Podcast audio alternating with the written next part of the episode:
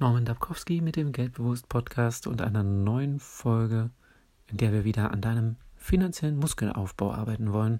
Und damit ganz herzlich willkommen. Schön, dass du mit dabei bist. Das ist die Folge zweihundertzweiundzwanzig, eine Schnapszahl, und es geht um finanzielle Abwehrkräfte. Gesundheit, Emotionen, mentale Stärke, finanzielle Schlagkraft. Hat das etwas miteinander zu tun? Du hast ein gutes Produkt, aber nun haben wir eine Krise. Was nutzt dir in der Krise ein gutes Produkt, wenn es keiner kauft, weil jeder Panik hat und kein Geld?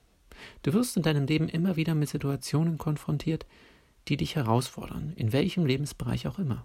Du brauchst eine gesunde Physis, du brauchst Kontrolle über deine Emotionen, du brauchst mentale Stärke und du brauchst finanzielle Schlagkraft. Man könnte es auch zusammenfassen mit den Worten, einen kühlen Kopf behalten. Bei Krisen darf man nicht in Panik verfallen. Damit das gelingt, muss man sich vorbereiten. Wer vorbereitet ist, kann agieren. Wer nicht vorbereitet ist, kann nur reagieren. Der Vorteil, agieren zu können, ist immens. Ich denke sogar unbezahlbar. Doch welche finanziellen Abwehrkräfte brauchst du genau?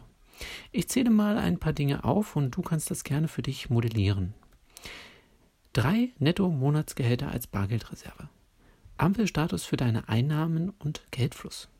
Aktionsplan für Unregelmäßigkeiten bei deinen Einnahmen und Geldfluss. Liste mit Experten, auf deren Expertise du zurückgreifen kannst. Laufende Weiterbildung in finanziellen Dingen. Automatismus, um Geld zu behalten. Rückfallszenario für schwerwiegende Situationen, beispielsweise den Wegfall einer Branche. Vielfältige Kenntnisse und Kompetenzen, um beruflich variieren zu können. Goldene Gans für Aufbau von Geldvermögen und passivem Einkommen.